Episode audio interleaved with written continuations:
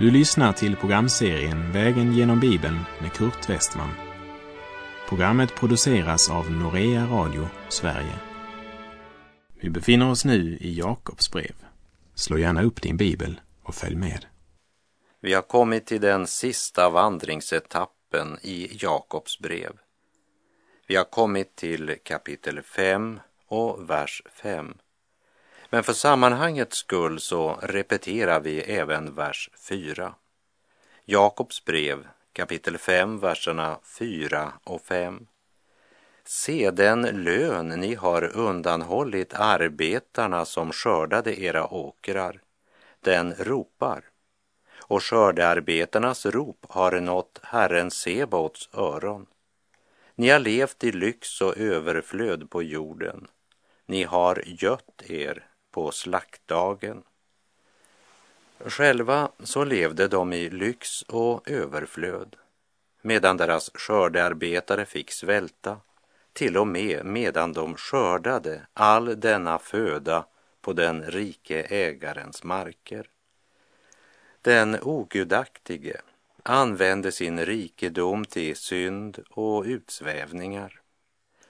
Paulus skrev följande varning till de troende i Efesus i Efesebrevet 4, verserna 17 till och med 19. I Herrens namn varnar jag er därför. Lev inte längre som hedningarna. Deras tankar är tomma och deras förstånd är förmörkat. Det är främmande för livet i Gud därför att de är okunniga och i sina hjärtan hårda som sten. Utan att skämmas kastar de sig in i utsvävningar och bedriver allt slags orenhet och får aldrig nog. Jakob använder bilden av ett djur som göds upp med tanke på slaktdagen. Lika litet som djuret förstår faran och bara njuter den rikliga kosten, lika lite förstår den gudlöse vad som väntar honom. Den girige säger, pengarna är platta för att man ska kunna stapla dem i högar.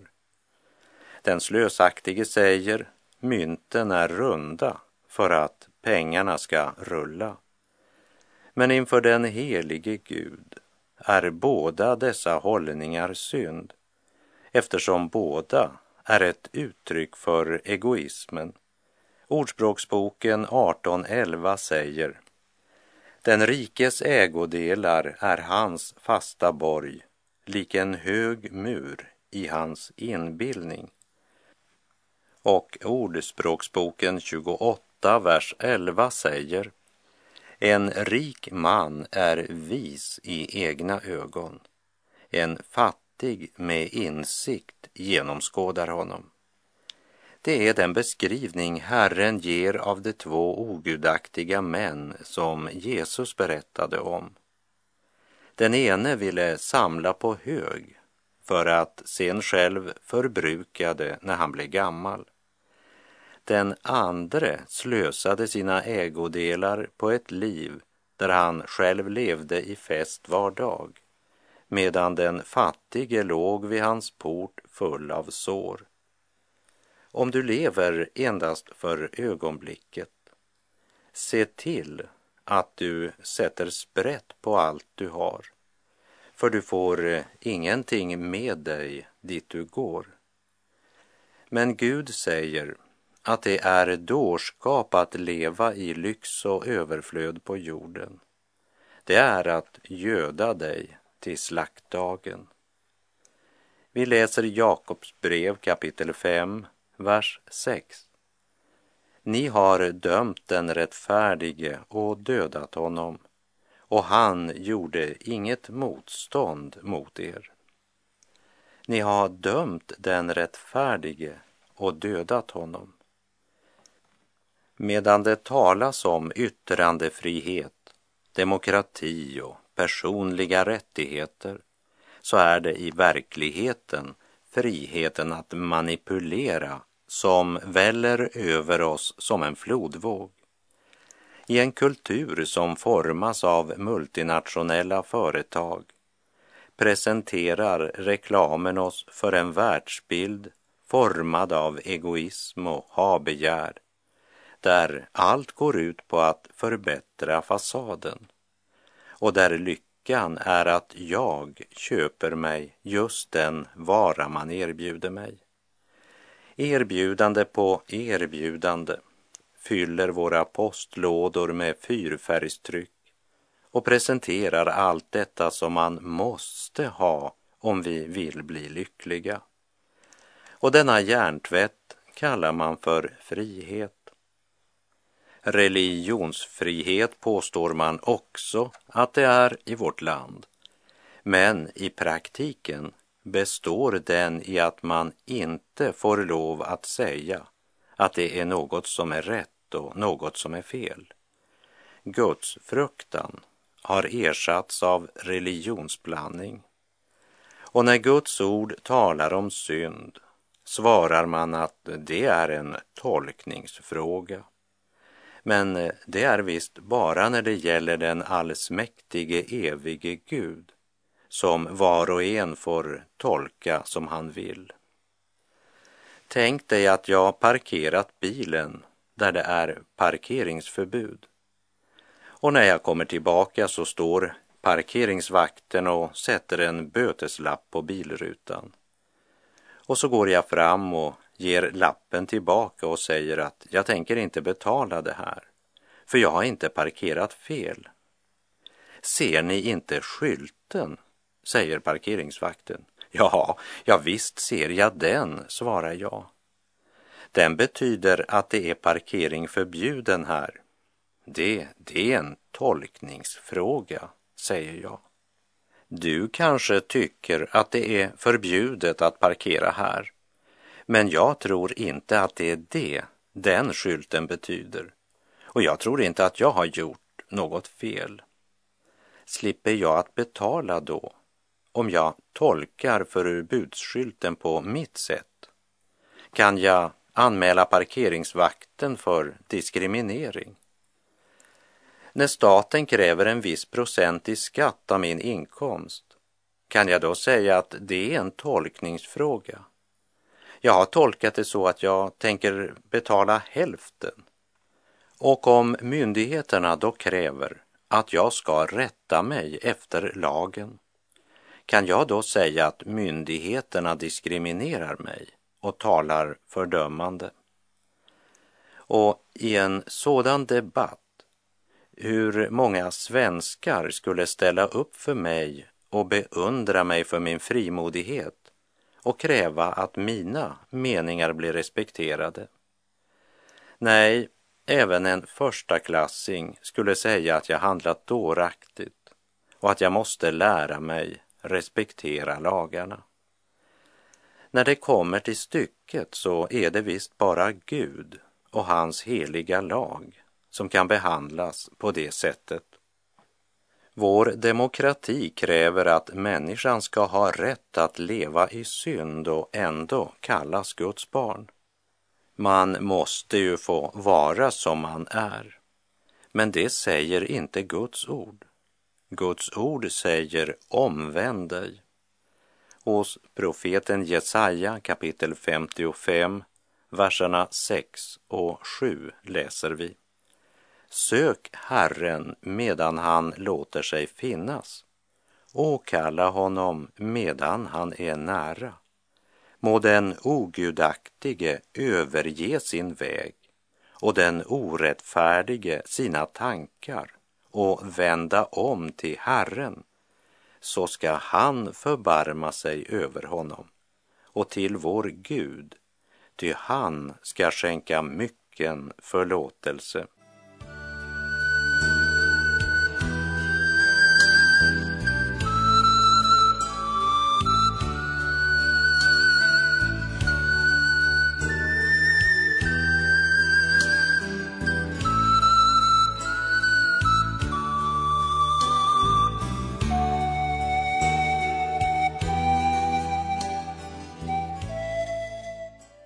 Jakob svingar svärdet med profetisk kraft och presenterar dem för den brutala sanningen att de har dömt den rättfärdige och dödat honom. Det vill säga, det är inte Guds rättfärdighet som råder, utan istället är det den rättfärdige som dödas.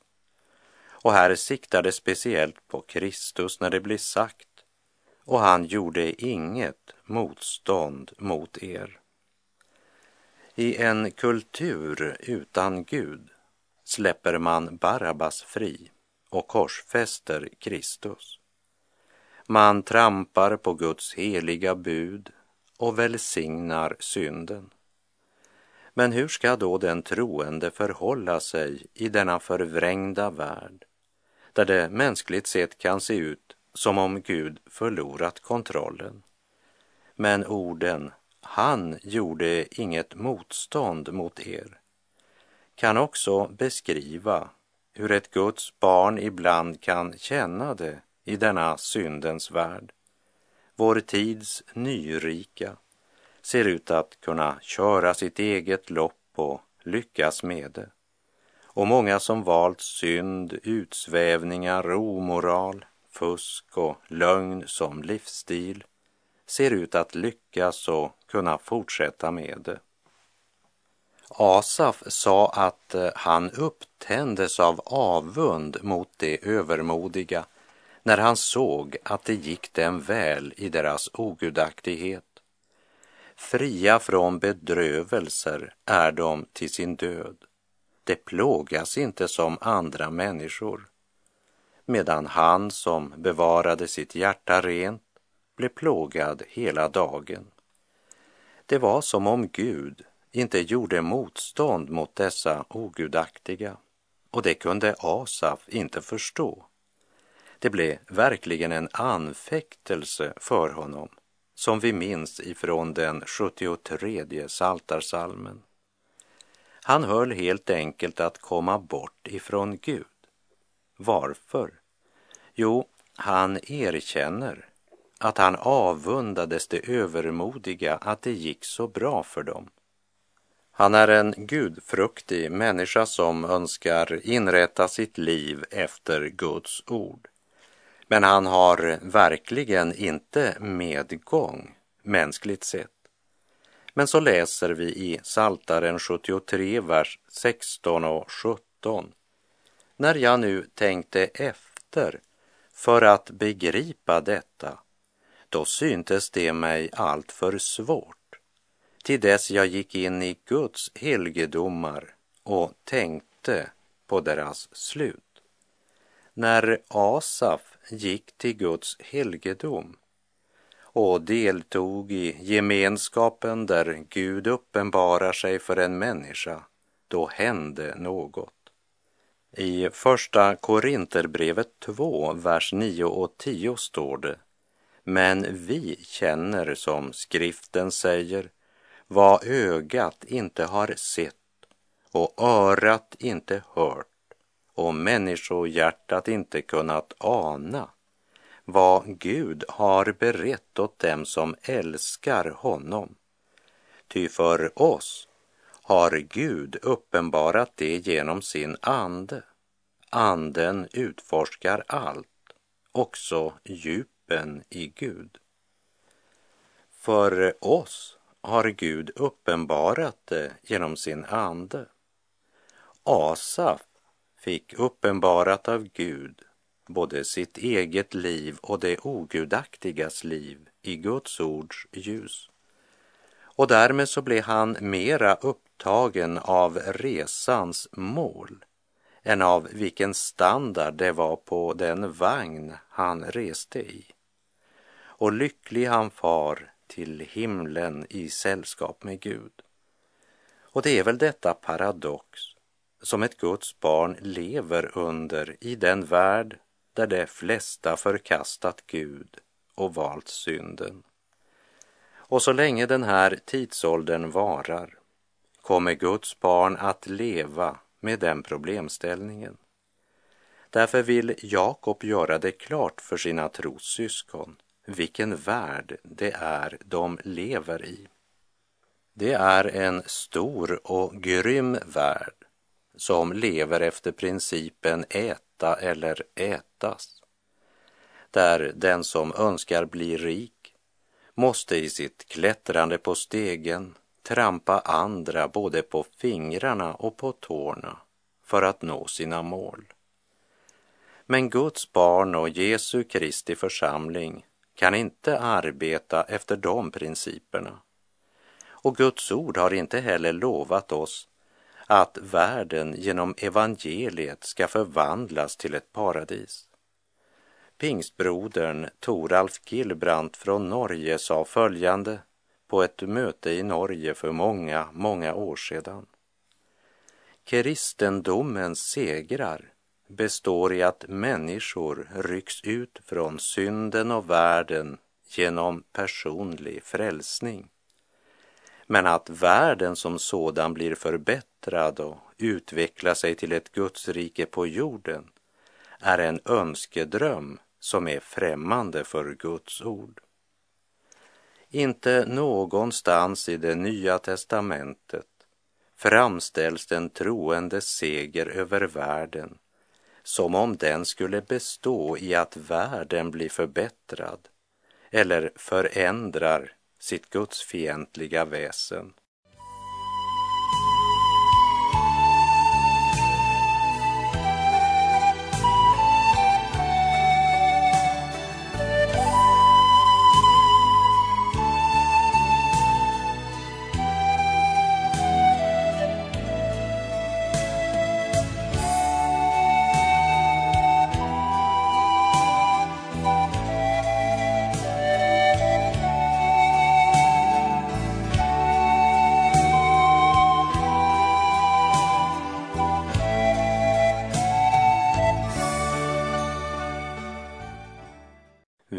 Läser i Jakobs brev kapitel 5, vers 7 och 8. Vänta alltså tåligt bröder tills Herren kommer.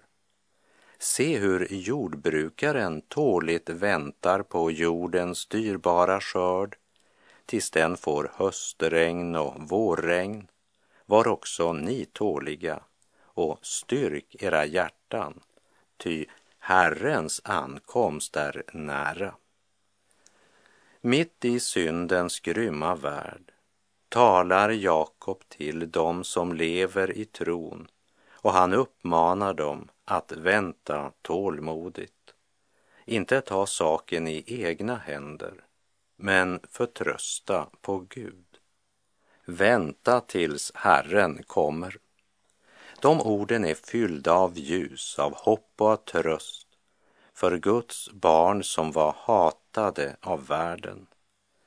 Men för de ogudaktiga och de som undertryckt andra så är dessa ord ett hot om den dom som förestår.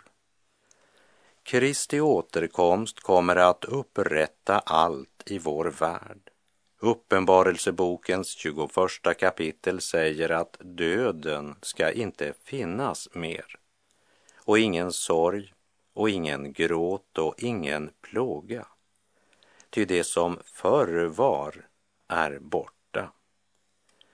Hoppet om Kristi återkomst styrker den förföljda, tröstar, upprätthåller den undertryckte för alla förföljelser och all nöd som andra har förorsakat dem skall få ett slut. För Guds barn blir långfredagen aldrig det sista. Det slutar i en underbar uppståndelsedag. Vi läser Jakob 5, vers 9. Klaga inte på varandra, bröder, så blir ni inte dömda. Se, domaren står utanför dörren. Den inbördes kärleken är kännetecknande för Jesu lärjungar.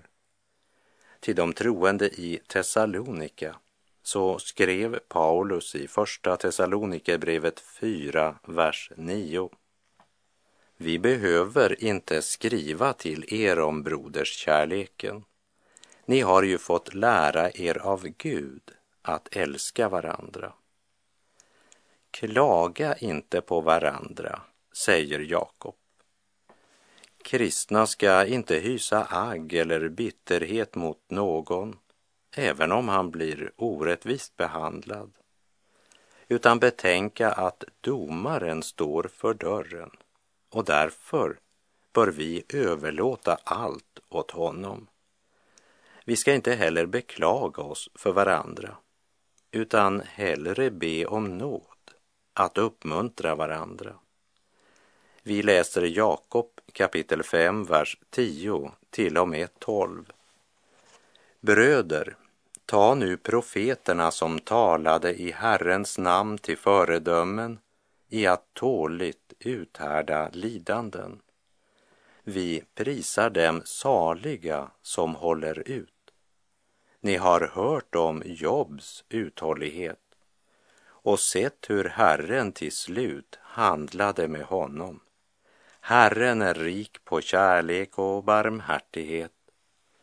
Framför allt, mina bröder, svär inte vare sig vid himlen eller vid jorden eller vid något annat.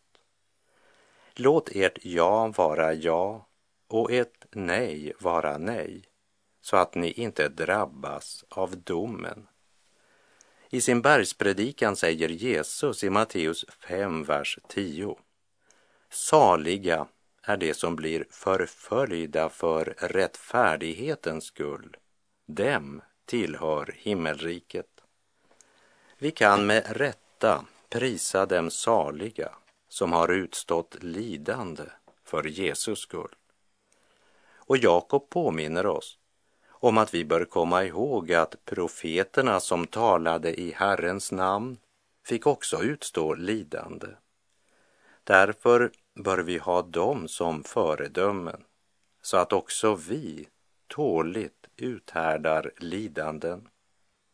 I Lukas 9.23 står det Sedan sade Jesus till alla om någon vill följa mig skall han förneka sig själv och varje dag ta sitt kors och följa mig. Även om de orden mest siktar till det motstånd vi möter därför att vi bekänner Jesus och lever annorlunda än denna världens barn, så ligger det också i Jesu ord en påminnelse om att målet är inte att leva så lättvint som möjligt. Och Jakob hänvisar till Jobs uthållighet i lidandet. Han låter oss förstå att för den som förblir hos Jesus, även när det kostar att följa honom, för den blir aldrig nöden och lidandet det sista. Gud är trofast. I praktiken handlar det om att tro på Guds ord och tilltal på ett sådant sätt att den tilltron leder till trofasthetens konkreta handlingar som formar våra liv och våra val. Sven Reichman, han säger, för de flesta människor är lyckan en självklarhet medan lidandet är något som måste förklaras. Jobs fromhet visar att det knappt knappast kan ha varit så i hans liv. Och här hänvisar Jakob just till Jobb som ett exempel. Därefter går han direkt över till vårt tal, vad vi säger.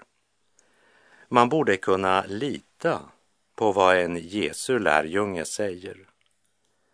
Och när vi lider ska vi inte klaga, men bedja. Vi läser Jakobs brev kapitel 5, verserna 13 till och med 16. Får någon av er lida skall han be. Är någon glad skall han sjunga lovsånger. Är någon bland er sjuk ska han kalla på församlingens äldste och det ska be över honom och i Herrens namn smörja honom med olja. Trons bön skall bota den sjuke och Herren skall resa upp honom. Och har han begått synder skall han få förlåtelse för dem. Bekänn alltså era synder för varandra och be för varandra så att ni blir botade. Mycket mäktig och verksam är en rättfärdig människas bön. I det första kapitlet skrev Jakob om någon av er brister i visdom ska han be till Gud som ger åt alla villigt och utan förebråelser och han ska få den. Bön är det första och det sista i Jakobs brev. Han säger att en rättfärdig människas bön är mycket mäktig. Och vem är rättfärdig? Det är den som har fått sina synder renade i Jesu blod och mottagit förlåtelse. Vi läser Jakobs brev kapitel 5, verserna 17 till och med 20. Elia, som också fick lida, bad en bön om att det inte skulle regna. Och det regnade inte på jorden under tre år och sex månader. Och när han sedan bad igen gav himlen regn och jorden bar sin gröda. Mina bröder, om någon bland er kommer bort från sanningen och någon för honom tillbaka, så skall denne veta att den som återför en syndare från hans villoväg frälser hans själ från döden och överskyler många synder. I en annan översättning så står det Elia, som var en människa med samma natur som du och jag, bad en bön att det inte skulle regna. Och det regnade inte på jorden under tre år och sex månader. Och när han bad igen gav himlen regn. Och med det så är vår tid ute för den här gången. Elia var en människa med samma natur som du och jag, säger Guds ord. Låt oss meditera över det tills vi hörs igen. Herren vare med dig. Må hans välsignelse vila över dig. Gud är god.